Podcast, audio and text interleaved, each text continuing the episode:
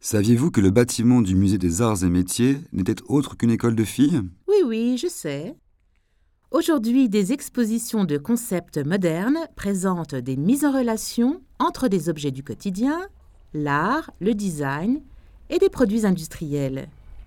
Il aura fallu 44 ans à Konrad Kallenberger pour créer son musée de l'horloge, qui depuis 1999 est installé au musée des arts et métiers. Les pièces maîtresses sont sans aucun doute des horloges en fer datant du XVIe et XVIIe siècle, venant de toute l'Europe, ainsi que les montres de la fameuse famille d'horlogers de Winterthur, les Liechti.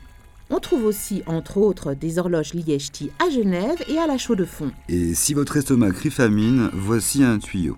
J'ai entendu, lors de mes pérégrinations dans Winterthur, que l'on servait à midi, ici, dans la cour intérieure du musée, des repas succulents et des délicieux potages. Auriez-vous faim, monsieur Barraes Oh, juste un petit creux.